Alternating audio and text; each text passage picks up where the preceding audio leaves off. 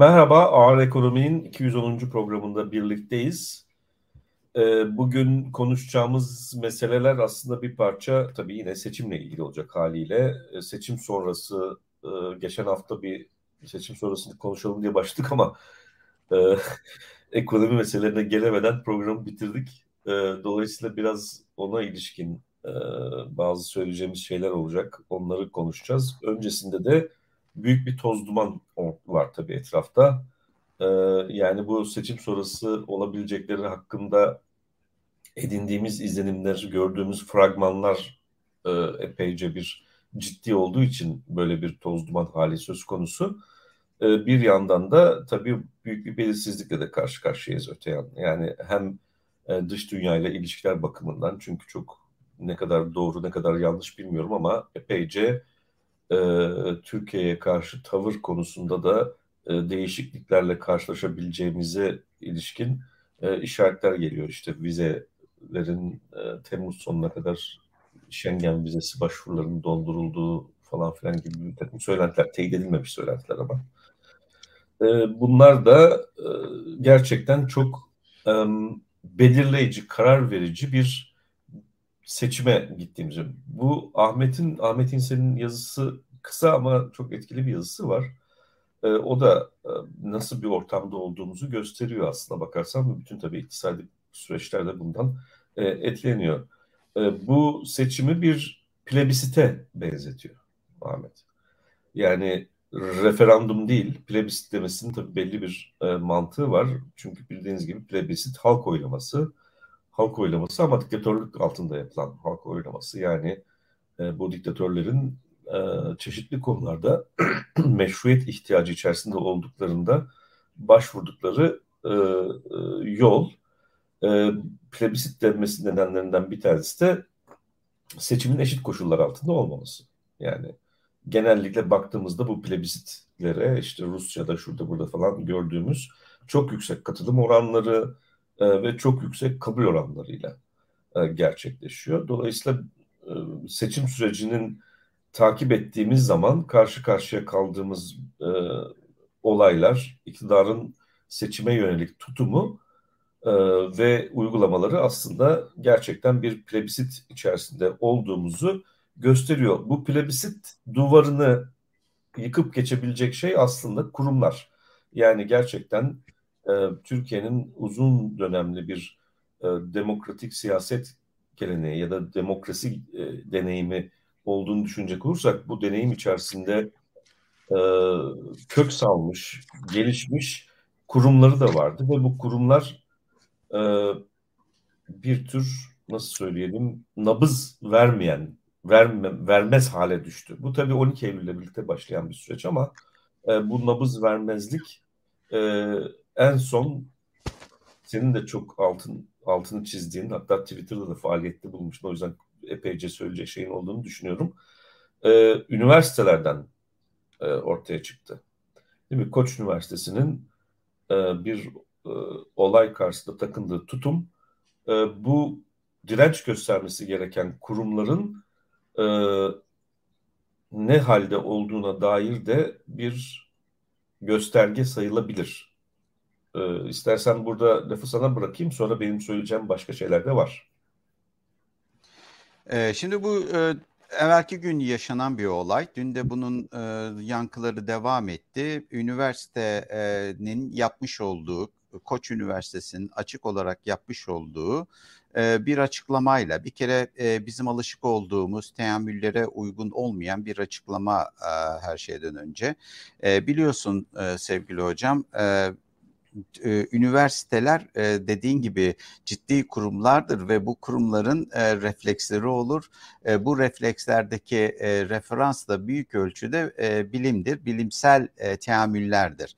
E, bunun bu dünyada da, üstelik bu bu da e, büyük ölçüde ev, evrensel e, kurallardır. Yani sadece Türkiye'ye özgü değil. Üniversite e, üniversal e, bir e, içerik e, ye e, vurgu yapar. E, düşüncelerin özgürce tartışıldığı e, e, ve e, bir sınırlamaya maruz e, kalınmadığı e, alanlar e, bir bakıma e, ve üniversite yönetimlerin de genel e, itibariyle e, fonksiyonu bu ortamı sağlayabilmektir. Aksine bu ortamdaki düşünceyi tartışanlar üzerine e, bir patronaj koymak değildir. Bu kesinlikle kabul edilemez. E, bunun dışında e, bu kurumlar da e, kurumsal e, düşünceler özellikle bilime yönelik bilimsel eğitim, öğretim ve bilimsel faaliyetlere e, yönelik söz söyleme e, şeyi e, e, e, sen söyle ya da söz söyleyen kamuoyuna ile iletişime e, geçen e, bizlerin hani e, bildiği e, kadarıyla senatolardır. E, evet. Dolayısıyla üniversite senatoları oturur, e, tartışır e, ve bu tartışmalarda konu e, tartışmalara dahil olanlar da yine bilim insanlarıdır belli bir e, ağırlıkta ve farklı farklı disiplinlerden gelen insanlar bir araya gelir akademik manada e, konu hakkında fikirlerini beyan ederler ve onların neticesinde e, bir senato fikri oluşturulur ve kamuoyuyla paylaşılır. Yani e, e, bu herhangi bir şirketin herhangi bir kurumun ortaya e, çıkıp ya da patronun ortaya çıkıp e, herhangi bir konu hakkındaki fikir beyanına benzemez. E, ya da ne bileyim işte Merkez Bankası Başkanı'nın çıkıp da bu Merkez Bankası'nın kararıdır e, demesi gibi bir şey değildir. Veya SPK'nın başkanı, e, BDDK'nın böyle bir şey değildir. Üniversitelerin işleyişi gereği senatolar akademik ve bilimsel manadaki konular hakkında ve düşünceler kendi üniversitesi içerisindeki fikri e, tartışmalarla ilgili beğenin ya da beğenmeyin kendi e, bünyesindeki bilim insanlarının bir araya gelip tartışarak aldıkları kararları kamuoyuna açıkla, e, açıklarlar. Dolayısıyla yönetimde kimin olduğunun burada önemi yoktur. A kişisi B kişisi olabilir ama senato e, tüm üniversiteyi kapsayan bir e, bütünlük olduğu için kurumsal yapı olduğu için oradaki tartışmaların neticesi kamuoyuyla paylaşılır. Şimdi e, geçenlerde e, sanırım e, Koç Üniversitesi'nde öğrenci tırnak içerisinde olduğu iddia edilen ki bunu e, sayın yetkililer, ilgili üniversitenin yetkilileri ifade ediyorlar. E, e, o, bu e, kişinin yapmış olduğu e, ne, ne söylediğinin önemi yok. E, ne söylediğinin önemi yok. E, yapmış olduğu açıklamayı açıklamadan herhalde endişe e, duyarak e, ve baskı altında kendilerini hissederek bir e, şekilde açıklama yapma ihtiyacı duyuyorlar. Şimdi e, biraz önce açıkladığım kurumsal çerçevenin dışına e, çıkarak yapılması bir tarafa açıklamanın içeriği itibariyle de sorumlu olduğunu düşünüyorum. Bir eğitimci e, olarak, bir bilim insanı olarak böyle bir açıklamanın yapılmasının doğru olmadığını da burada paylaşmak istiyorum. Sözüm ona bu açıklama ilgili kişiyi dışlayıcı, üniversiteyle olan ilişkisini koparıcı, daha da önemlisi o kişiyi kişiyi toplum önünde e, hedef haline getirici bir e, özelliğe sahip olduğunu düşünüyorum.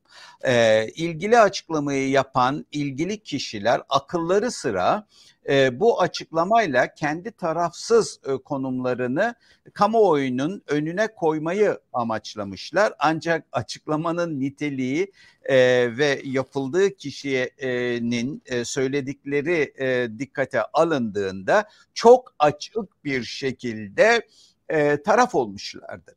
Yani tarafsızlıklarını e, gündeme getirmeye amaçlayan e, kişiler bizzat o yaptıkları açıklamayla kamuoyunda taraf olduklarını e, açıklamışlardır.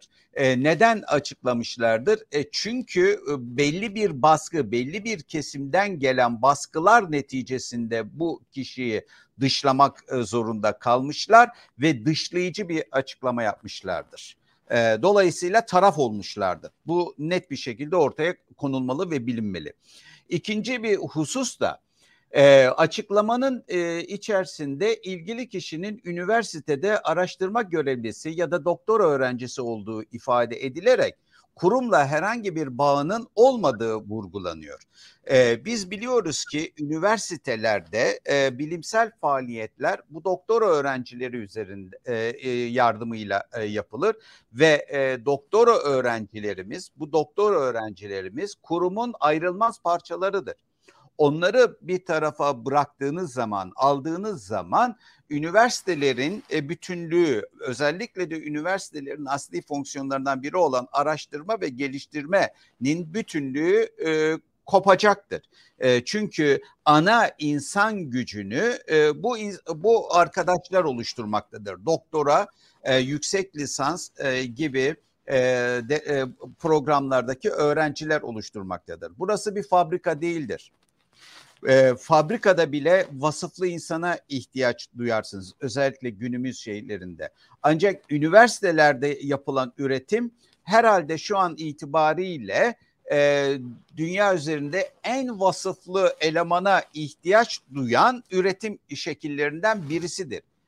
E, yani te, yeganesi demiyorum ama onlardan e, birisidir. Dolayısıyla bu öğrencileri sadece bir lisans lisans öğrencisi de olsa zaten fark etmez de e, sıradan bir öğrenci muamelesi e, yaparak üniversiteyi üniversitelikten e, çıkartan e, bu anlayışı e, kabul edilebileceğini düşünmüyorum. Neden böyle bir e, açıklama yapma ihtiyacı duyduk böyle bir ekonomi programında? Efendim biz bunları yapmadığımız zaman işte karşılaştığımız durum Boğaziçi Üniversitesi'ndeki durum e, oluyor ve ne ediyor belirsiz insanlar neden e, yaptıklarını e, bilmediğimiz e, eylemlerle Türk bilim dünyasına zarar e, verici etkiler ya da e, bu e, şeyi e, bilim dünyasına büyük zararlar e, veren e, e, etkiler e, yaratıyor. Dolayısıyla e, bunlara e, izin vermemek. Dolayısıyla bu konularda daha eleştirici e, olmak sanırım bir görev ve vazife diye düşünüyorum. Özellikle de Koç Üniversitesi gibi açıldığı zaman Türkiye'de Harvard yaratmayı, Harvard'ı oluşturmayı amaçlayan bir kurumun aradan geçen bunca yıldan sonra geldiği durumu göstermesi açısından da ibretlik bir durum olduğunu da e, kamuoyuna söylemek istiyorum. Benim söyleyeceklerim bu konuyla ilgili bu kadar.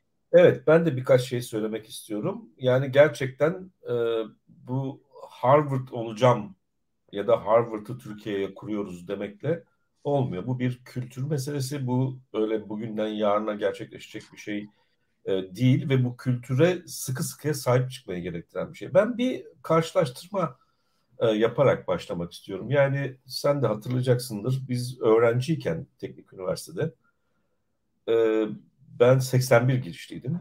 Dolayısıyla tam 12 Eylül darbesinin en ağır koşullarda yaşandığı bir dönemdi. Yani ben çok net hatırlıyorum.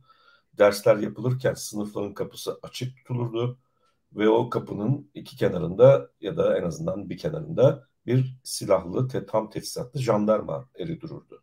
Thompsonlarla dururlardı.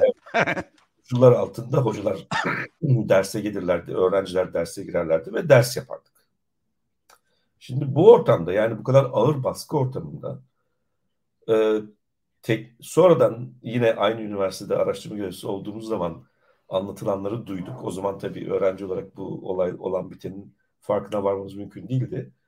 Ee, İstanbul Skiyotip Komutanlığı'nın ve daha da üst mercilerin rektöre baskı yaparak bazı öğretim üyelerini işten çıkartmalarını sarı zarflar, meşhur evet, sarı zarflar çıkartmasını istiyor. Ee, ama rahmetli oldu galiba Profesör Kemal Kafalı o zamanki rektör. Oldu, rahmetli oldu. Evet.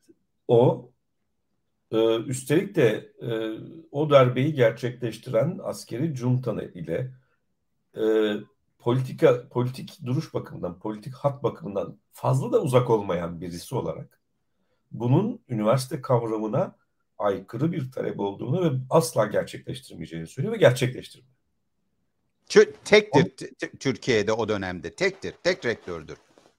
Onun üzerine 1402'lik mesele ortaya çıkıyor. Yani bir e, merkezi idare kararıyla e, öğretim üyeleri, hocalarımız görevlerinden uzaklaştırılıyorlar. Şimdi buradan e, bir görüş belirttiği için doktora öğrencisi ki sonuç itibariyle üniversiteler bilim üreten bir merkez ve bilim üretmek yaratıcılık gerektiren bir şey. Dolayısıyla e, orada gerçek anlamda bilimsel çalışma yapmak üzere o kurumun bir parçası olan insanlar öğrenci olarak ya da e, öğretim üyesi olarak fark etmez. E, bir takım özel vasıflara da sahip olmak zorundalar değil mi? Sonuçta analitik düşünmeyi beceren, ondan sonra işte sorgulayan yeteneği olan ve daha en önemlisi eleştirel düşünen ve eleştirel düşüncelerini yaygınlaştıran e, ve bunu e, nedir? E, herhangi bir e, e, baskı olmaksızın ya da herhangi bir engelle karşılaşmaksızın yayma alışkanlığına sahip insanlar. Şimdi siz Harvard'sanız eğer Değil mi? Bugün Amerikan üniversitelerine bakın Harvard'a, Oxford'a, nereye bakarsanız bakın solun kalesi durumundadırlar. Yani Amerika'daki e, solun hareketi ya da İngiltere'deki e, solun e, toplumsal zeminde sahip olduğu hareketliliğin çok ötesinde bir sol birikim var üniversitelerde. Çünkü e, bilim insanları dünyanın gidişatının farkındalar ve birer militan haline dönüşmek zorunda kaldılar. Çünkü iklim yıkımı başta olmak üzere insanlığı bugün kökten tehdit eden post-truth'tan tut e, popülizme kadar ya da işte neofaşizme kadar e, iklim yıkımına kadar her türlü melanet akımın karşısında durabilecek bir büyük toplumsal hareket olmayınca bunu üstlenmek zorunda kaldılar. Bakın temel bilimlerde çalışanlardan bahsediyorum. Yani fizikle, kimyayla e, e, uğraşan insanlardan bahsediyorum. Bunlar kalkıp gidiyorlar, eylem yapıyorlar. Kendilerini bankaların kapılarına zincirliyorlar. E, çünkü bu bir varlık yokluk meselesi haline dönüştü. Şimdi ve o yani Amerika Amerika olduğu için e, işte bizim içinde bulunduğumuz ortamdan çok da farklı bir ortam değil. Bu arada orası bir Trump dönemi geçirdi. Trump dönemin e, hukuki zeminde yarattığı tahribatı şunu bunu falan e, merak eden arkadaşlarımız varsa şahane bir dizi var e, Good Fight diye. Onu izlemelerini tavsiye ederim. Yani orada da gerçekten Türkiye'de karşı karşıya kaldığımız akıl dışılığın, Türkiye'de karşı karşıya kaldığımız kurumsal çöküşün, Türkiye'de karşı karşıya kaldığımız büyük baskıların e, benzerini görüyoruz. Yani bu bir küresel problem haline dönüşmüş durumda. Ama bu küresel problemden e, bir düze çıkacaksak bu ancak işte kurumları ayakta tutarak gerçekleştirebileceğiniz bir şey. Bu bakımdan Koç Üniversitesi'nin yönetiminin e, gerçekleştirdiği bu açıklamayı tarih, çok tarihsiz hafif kalır ama e, tarihsiz bir açıklama olarak ben de değerlendiriyorum. Yani her şeyden önemlisi söz hakkına fikri, sahip çıkması gerekirdi. Bir üniversite ise eğer, gerçekten bir üniversite ise eğer. Şimdi bir de tabii bu sen senatodan bahsettin. Bu senatolar gerçekten kısmen de olsa seçilmiş üyeler de barındıran yani akademik kurul veya senato neyse e, e, barındıran kurumlar. Yani üniversite içerisinde en azından bir bölümünün öğretim üyelerinin oylarıyla seçilmiş insanlar tarafından e, insanların oluşturduğu kurumlar. Ve e, senin de altını çizdiğin gibi üniversitenin e, toplumla kurduğu ilişkinin e, yönünü, içeriğini e, ve en genel itibariyle de üniversitenin stratejik e, hedeflerini, yapısını, nedir işte uzun vadeli e, hedeflerini falan e, belirleyen kurumlar. Yani aslında e, rektör, şu bu falan filan hepsi bu senatoya tabi olması gereken insanlar. Ama tabii Türkiye'deki rejim üniversiteleri de e, bir e, direniş noktası olmaktan çıkartmak için bir tür başkanlık sisteminde bu üniversitelerde kurdu ve bu başkanlık sistemi de büyük başkanın e, bir e, nedir e, vücuda gelmiş e, ruhu şeklinde rektörlükler atama. Yani o rektörün doğrudan doğruya Cumhurbaşkanı'na başvuru şey e, nedir dosya gönderilerek e, o dosya gönderiler arasında seçilen ve Cumhurbaşkanı'nca atanan bir prosese dönüşmesi, rektörün üniversitenin başına bu şekilde geliyor olması aslında tam da bu e, bugün karşı karşıya olduğumuz ve şikayet ettiğimiz e, tepkileri oluşturmak içindi. Üniversiteyi bir anlamıyla kurum olarak yok etmek için. Şimdi sadece bu mesele değil. E, bir online sınav hikayesi var. Sen de takip ediyorsundur. E, bu e, deprem yaşandığında deprem dışı bölgelerde de üniversiteye insanların gelmesini engellemek üzere online'a geçildi. Bunun bahanesi Kredi Yurtlar Kurumu. Aslında üniversiteler e, büyük ölçüde tepki gösterdiler buna. Çünkü pandemi döneminde bizim Türkiye'de yaşadığımız online eğitim tecrübesi e, büyük bir yıkım, tek kelimeyle ifade etmek gerekirse büyük bir yıkımla sonuçlandı. Bu doğrultuda yapılmış çok sayıda çalışma var. En son e, geçen aydı galiba ya Nisan sonu ya Mayıs başı UNESCO'nun yanılmıyorsam bastığı bir rapor vardı. Küresel ölçekte bu o kapanmanın yani okulların kapatılmasının e, yarattığı gerileme bir buçuk yıllık kapatmanın yarattığı gerilemenin üç buçuk yıl civarında bir süreye tekabül ettiğini yani üç buçuk yıl içerisinde edinilebilecek bilgiyi edinilmekten yoksun kaldı. Şimdi Türkiye'de bunun üstüne bir de e, depremle ilgili bir kapatma oldu ve bir kuşağı kaybettik. Yani düşünün ki pandemi başladığında üniversiteye giren e, çocuklar e, üçüncü sınıfa geldiler ve doğru düzgün bir kampüs hayatı, doğru düzgün bir yüz yüze eğitim hayatı olmadı. Aralıklı olarak ve son derece kısıtlı e, bir dönem hariç. Şimdi bu, bu tabii bütün üniversitelerce fark edilmişti ve e, buna karşı çıkılıyordu. Deprem kapatması ortaya çıktığında da işte bir sınav meselesi de gündeme geldi haliyle ve online sınav e, konusunda bir yönlendirme diyelim, baskı demeyelim, yönlendirme oldu YÖK'ten. E, online sınav yapılacak ama buna e işte uydu bütün üniversiteler fakat hep şey hayaliyle e, vize sonrasında e, yüz yüze eğitim ve yüz yüze sınıf, final sınavı ile. Yüz yüze eğitim gerçekleştirmedi bir mixed eğitim diye karışık eğitim diye bir e, karma karışık bir yöntem e, oldu. Aslında fiilen online eğitim vize sonrasında devam etti. Ve final sınavlarını yüz yüze programladı üniversitelerin hepsi. Sonra bir gün içerisinde birbiri ardı sıra yani herhangi bir kurum kurum içi top, şeyi e, kurulu, senato olsun, akademik kurul olsun neyse toplamaya vakit kalmaksızın e, birbiri ardı sıra e, üniversiteler online final sınavı açıklamaya başladılar. Şimdi e, benim bildiğim bir iki tane şimdilik bir iki tane üniversite dışında e, bütün üniversiteler kendi iradeleriyle ama YÖK'ün iradesinin yansıması olarak e, on, online final sınavına karar verdiler.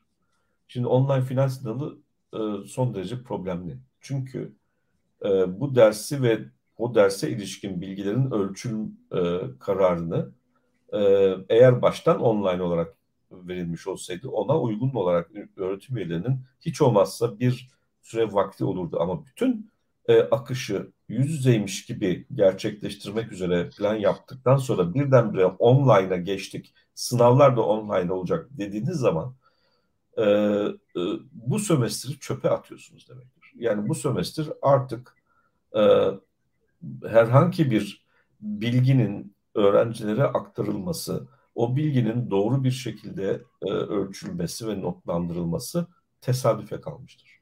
Ve sınır, sanırım herhalde e, son derece e, düşük kalacaktır. Çünkü epeyce bir e, problemle de karşı karşıyayız. Şimdi buradan e, tabii bu, bu üniversitenin yok edilmek istenmesi çok sıradan bir tercih değil. Çünkü biliyoruz ki e, içinde bulunduğumuz dünyada bu post-truth diye e, geçerken değindim. E, insanların gerçeklikle olan algısını e, bozmak asli bir unsur. Yani bunu böyle e, e, biz muhalefette olan işte pek çok insan gibi e, örnekleri gördüğümüzde gülüp geçiyoruz ama e, bunun bir asli toplumsal şekillendirme olduğunu da e, altını çizmemiz gerekiyor. Şimdi bunun da tabii iktisatta da yansımaları var ama çok görünür bir örnek olayını e, yaşamaktayız. Bu meşhur Kemal Kılıçdaroğlu'nun Kandil yöneticileriyle beraber, askeri yöneticilerle beraber e, e, propaganda yapıyormuş gibi e, gösterildiği e, video meselesi. En son Sayın Cumhurbaşkanı bir e, televizyon programında beklenmedik bir soruya beklenmedik bir şekilde cevap vererek bu videonun montaj olduğunu da söyledi. Yani ve bunda da bir base yok dedi yani gerçek ortada.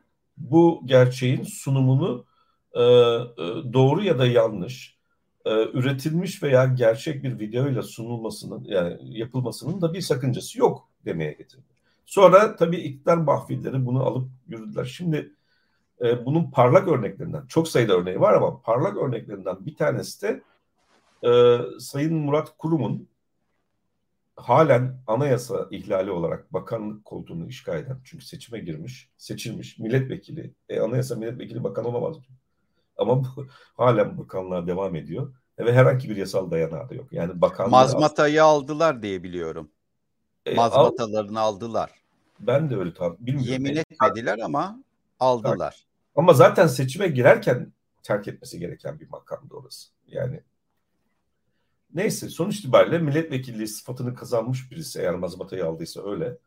Ee, bakanlık yapıyor. Bu da yürürlükteki anayasanın açık ihlalidir zaten. Şimdi bu da bir Habertürk'te Kemal Öztürk ve Kübra Par'ın sorularını yanıtlamak üzere bir top şeye programa katılıyor. E, deniyor ki şöyle konuşuyor.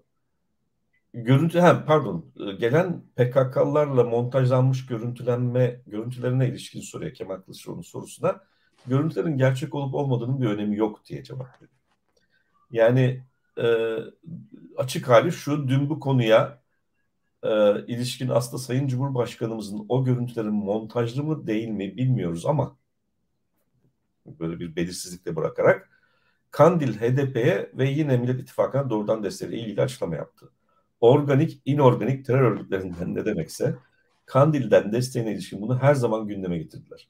Yani diyor ki kaba, kabaca bu zaten bildiğimiz bir gerçek. E bildiğimiz bir gerçeği imitasyonla imitasyon bir videoyla çarpıtılmış, üretilmiş bir videoyla kamuoyuna sunmamızın ne sakıncası olabilir ki? Yani biz gerçekliği kendi isteğimiz çerçevesinde yeniden kuruyoruz. Bu tıpkı tıpkı TÜİK'in verileri etrafında e, işte bize beyinsiz diyen e, sayın e, bir başka anayasa ihlalcisi bakan e, tarafından e, her dakika söylenen Merkez Bankası Başkanı tarafından sürekli söylenen bir ihracat performans şey dış ticaretteki yüksek performanstan bahsederken sadece ihracat rakamlarını dikkate alan ama ithalatı dikkate almadan yapan yani her alanda ama her alanda sürekli olarak gerçekliği radikal bir şekilde eğip büken bir anlayışın en vücuda gelmiş hali diyelim. Vücuda gelmiş hali olarak e, değerlendirilmesi gerekiyor. Dolayısıyla bu zihniyeti e, de farkına varmamız ve açığa çıkartmamız e, gerekiyor. Bu bu Ahmet'in plebisit tespitiyle de son derece uyumlu bir şey. Tabii bunu bozabilecek kurumların başında da üniversite geliyordu. Çünkü insanların gerçeklikle ilişkisinin doğru düzgün olmasını sağlayan temel kurumlardan bir tanesi üniversite. Bu özgür bilgi üretme ve bu bilgiyi yayma ehliyeti nedeniyle e, o yüzden bu üniversitelerin e, açık hedef haline uzun yıllardır dönüştürülmüş olması ve ne yazık ki bunun e, bu bu hedefin hedefe ulaşmalarının e, daha doğrusu bu bu amacı başarılı bir şekilde gerçekleştirmiş olmaları e, bize acı veriyor. O yüzden de üniversitelerin e, yitirdiği bu e, fonksiyonu üstlenecek toplumsal e, direnç noktaları oluşturmamız gerekiyor diye düşünüyorum. Uzun vade için son derece önemli. İktidara kim gelirse gelsin buna ihtiyacımız olacak diye düşünüyorum. E, bence e, isabetli bu söylediğin doğru şeylere parmak basıyorsun. E, bu Sayın e, Cumhurbaşkanı'nın yapmış olduğu açıklamaları ben de e, hayretle e, ve şaşkınlıkla e, izliyorum. E, o yetmemiş gibi e, sanırım orada bir iş kazası gerçekleşmiş gazeteciler açısından. E, arkasından e, kaleye giren topu e, kaleden çıkartabilmek için e, ve tabii ki tekrar videoya da gitmek, e, vara gitmemek e, için böyle yetkililer e, garip açıklamalar yapıp o durumu daha da vahim hale getiriyorlar. Bugün de sanırım Cumhurbaşkanımızın sözcüsü olan beyefendi İbrahim Kalın beyefendi açıklama yapmış. E, doğru ama e, yani e, söylediği e, tam e, manasıyla e, şöyle bir e, anlam ifade ediyor.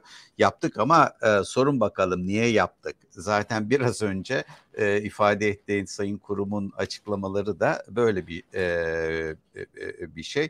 E, artık ne diyeyim? E, artık ıslah etsin, Allah ıslah etsin diyeceğim ama Bur burada yeni bir aşamaya geçmiş oldular aslında planlı olmasa da. Ee, o da şu, evet gerçekliği biz sahte bir gerçeklik yaratıyoruz. Sahte gerçeklik ama doğru. Yani doğruyu da biz tespit ederiz. Bu doğru diye bizim tespit ettiğimiz şeye uygun e, gerçekliğin ögelerinde de yani bunun insanların bizim doğru tes diye tespit ettiğimiz e, meseleyi bir gerçeklik olarak algılaması e, için e, bütün yöntemleri de kullanırız diyorlar. Yani bu bu yeni bir aşama. Ben dünyada başka bir örneği olduğunu e, Hocam değil. ancak her... romanlarda vardır belki. Erdem diye bir şey vardı. Hani şahıs ismi değil Erdem e, biliyorsun e, değil mi? O, o yani geçmiş e, yüzyılların önemli e, insani vasıflarından e, birisiydi. E, yani bizim Kasımpaşa e, literatüründe de herhalde delikanlılık diye de geçer e, bir unsuru da e, onun. E, dolayısıyla bunların hiçbirinin olmadığı bir durum. Herkes kendi işine e, geldiği gibi bir şeyler yapıyor. Peki bunun karşılığında e, buna maruz kalan insanlar da aynı yöntemi kullanmalı mıdır? E, bana e, kalırsa kullanmamalıdır. Aksi takdirde e, bu e, yapılanlar e, meşru bir e, şey e, el, el, elde edecek, bir e, taban elde edecek. Şimdi e, sıkıntı şöyle bir sıkıntımız var e, Türkiye'de. E, bu e, bir iki konuya dikkat etmek istiyorum. E, bir meşruiyet e, sorunu var Türkiye'de. Yani e, nedir e, meşruiyet? E, şimdi genellikle e, ulus e, yani meşru o, olabilmek için yani gücün e, ve o güç etrafında ortaya çıkan devlet aygıtını kullanacak olan kişilerin bu e, fonksiyonlarına meşruiyet kazandıracak bir şeye ihtiyacınız var. Şimdi e, geçmişte bu sultanlıktı değil mi? Tanrı'dan gelen e, bir takım e, şeyler vardı, rivayetler vardı. E, efendim orada papayı kullanıyorsunuz, dini kullanıyorsunuz. Bir takım dini söylemlerle bu meşruiyeti kazanıyordunuz. Ancak modern toplumlarda özellikle ulus devlet e, ortaya çıktığı zaman e, bunu e, kullanabilmek çok mümkün değil. Bunun yerine hukuk devreye e, girmeye başladı ve e, bu monarşların monarkların e, yerine de değil mi meşru meşruiyetin kaynağını insan yapısı e, yasalardan anayasalardan alan hukuk düzeni ortaya çıkmıştı. Eski siyasetçilerin sürekli olarak tekrar ettikleri efendim Türkiye bir hukuk devletidir lafı değil mi? Her demeçlerinin başında bunu söylerlerdi.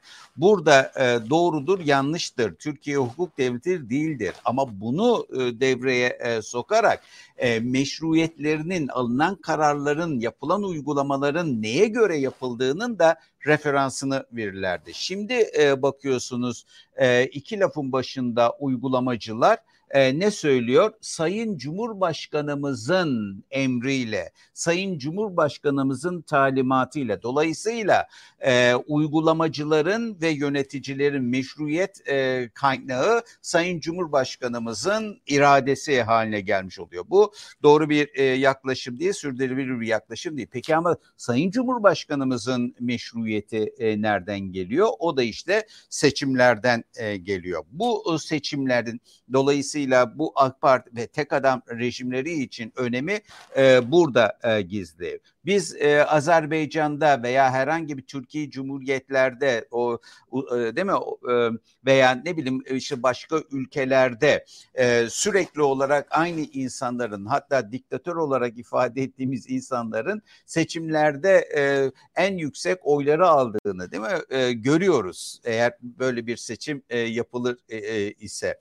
E, neden yani e, zaten e, diktatörlük, zaten tek adama dayanan e, rejimler ama neden böyle bir e, seçim yapma ihtiyacı duyuyorlar? İşte bunun arkasındaki e, sebep bir meşruiyet kazanabilme, iktidar koltuğunda otururken bunu gerekçelendirebilme e, gayretleridir. Şimdi ülkemiz belki o noktalara e, gelmedi, e, belki o noktaya gelme noktasının bir adım e, berisinde e, duruyor. E, ama e, neticede e, ülkenin de e, gittiği e, yol e, bu seçimleri mevcut iradenin meşruiyetinin e, bir e, şeyi aracı olarak kullanma isteğini biz bu e, söylediğin örneklerden e, görüyoruz. Ancak ülkenin şöyle bir özelliği var.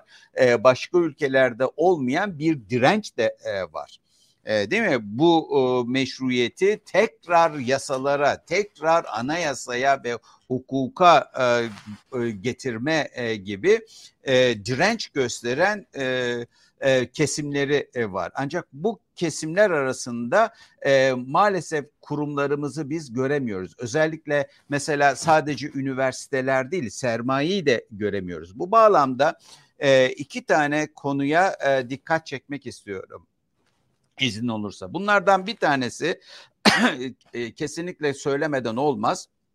Sayın Nebati'nin ki biliyorsun ben zaman zaman e, ona karşı sempatimi, ona karşı olan e, olumlu düşüncelerimi de gerek bu programda gerekse başka e, demeçlerimde sürekli olarak ifade ettim. Ta ki en son e, kamuoyuyla yaptığı paylaşıma kadar ve bu e, paylaşımda bir takım e, sanal e, realiteleri, e, performans ölçülerini kendine göre ortaya koymuş. Senin söylediğin gibi dış ticaretin ihracat ayağını e, örnek gösterip ithalatı göstermeyip ya da 100 milyar dolarlık cari açı, şey e, dış ticaret açığını e, e, delillendirmeyip on başarı e, hikayeleri yazmaya e, çalışan e, e, bu e, şahsı muht, muhterem şahıs e, geçtiğimiz hafta içerisinde kendilerini eleştiren insanları e, beyinsizlikle e, suçladı. Yani e, seni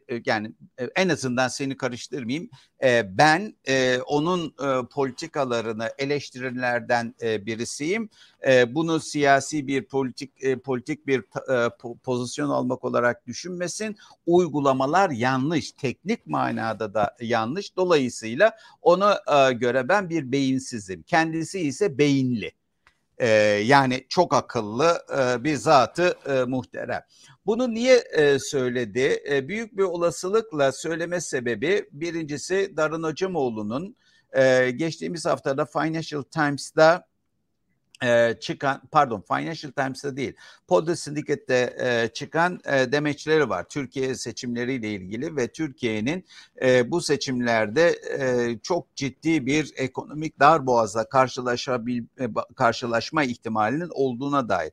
Arkasından Rubini'nin e, açıklamaları var. Biliyorsunuz bu kahin olarak biliniyor e, yani krizleri dünyadaki krizleri tahmin eden e, bir insan.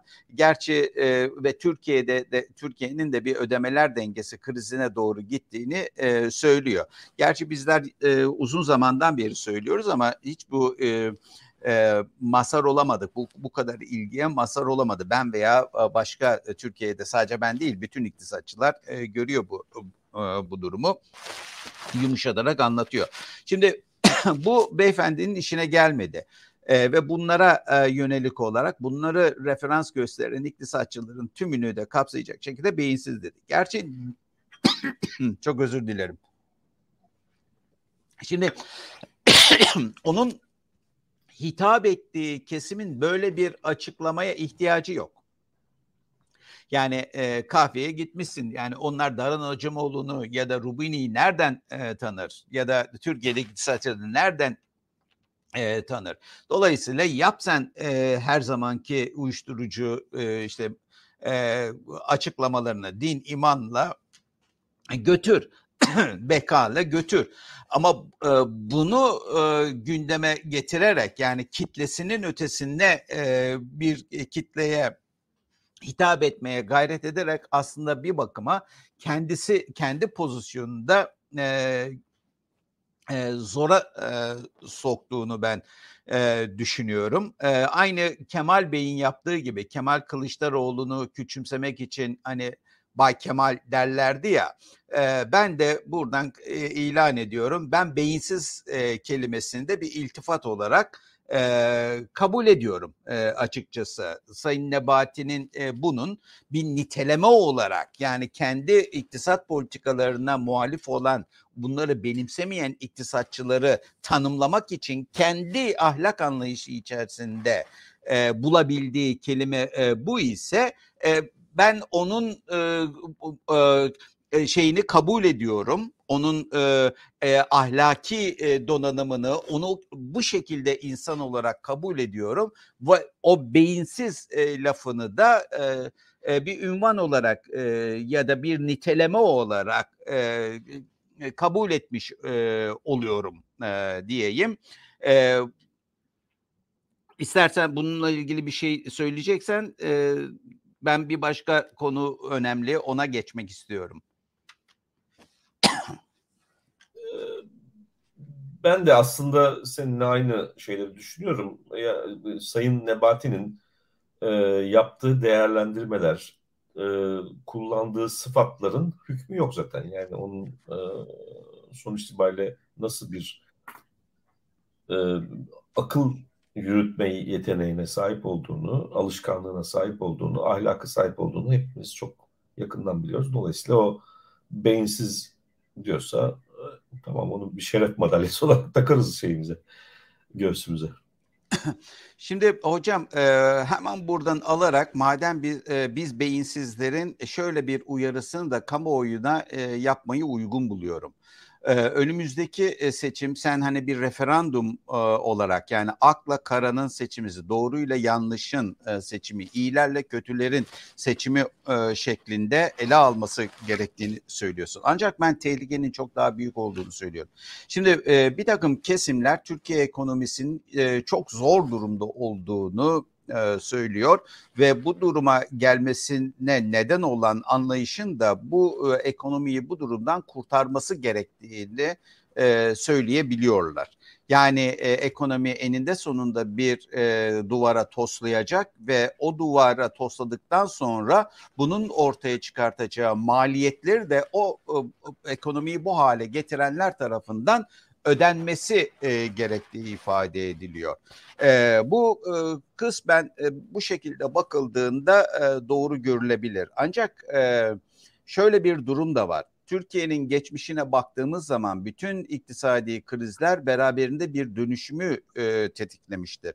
Hatta bu e, bugüne kadar e, ki iktidar bugüne kadar e, e, ki gibi bir e, 20 yıllık bir süre gibi ve hatta bu kadar gözü kara bir e, siyasi anlayış hiçbir zaman Türkiye'de yönetimde olmadığı için genellikle bu e, krizler ekonominin doğal akışının önündeki engelleri kaldırmak e, kaldırmaya yaramıştır. Yani e, kriz olduktan sonra e, bir şekilde ekonomi sermaye içerisinde yani de, derler ki krizlerden sonra işte ekonomik dengeler yeniden kurulur. Sadece dengeler kurulmaz. Sermaye e, içerisinde de yeniden pozisyon almalar e, devreye girer ve o pozisyon e, almayla birlikte de yeni sermaye grupları ortaya çıkar. Eski ekonomik modelden beslenen sermaye grupları da e, e, tasfiye olur e, bir ölçüde ve ekonomi yine e, aynı yolunda e, devam eder e, idi. Böyle olmuştur ve e, bugüne kadar işte e, e, hocalarımızın kitaplarına bakarsa en, en son e, yayınlanan e, kitap bizim e, sevgili hocamız Şevket Pamuk'undur.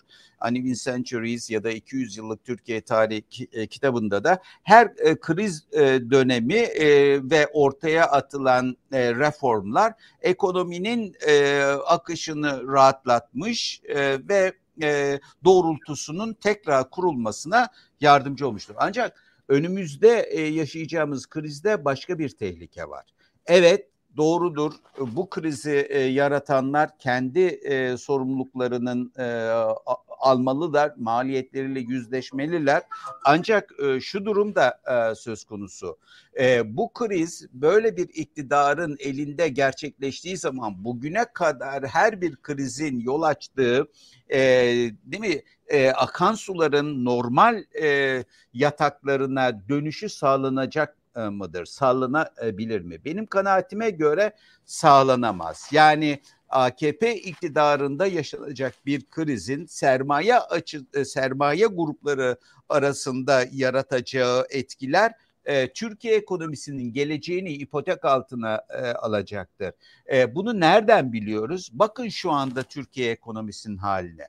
8 nokta e, buçuk seviyelerin düşmüş bir politika faizi var. E, yüzde onlar 13'ler civarında e, Merkez Bankası'nın direktifleriyle ya da siyasi otelin direktifleriyle bir takım kesimlere verilen krediler var. Bu kredileri sen ben almıyoruz. yine siyasetin kontrolü altındaki bir takım gruplar e, bu kredileri alıyor. Krizler her zaman belli iflasları beraberinde e, getirir. Bu iflasların çok özür dilerim. Bu iflasların yandaş olarak ifade edilen iktidara yakın e, sermaye gruplarının aleyhine sonuç üretmesi muhtemel midir AKP kontrolünde?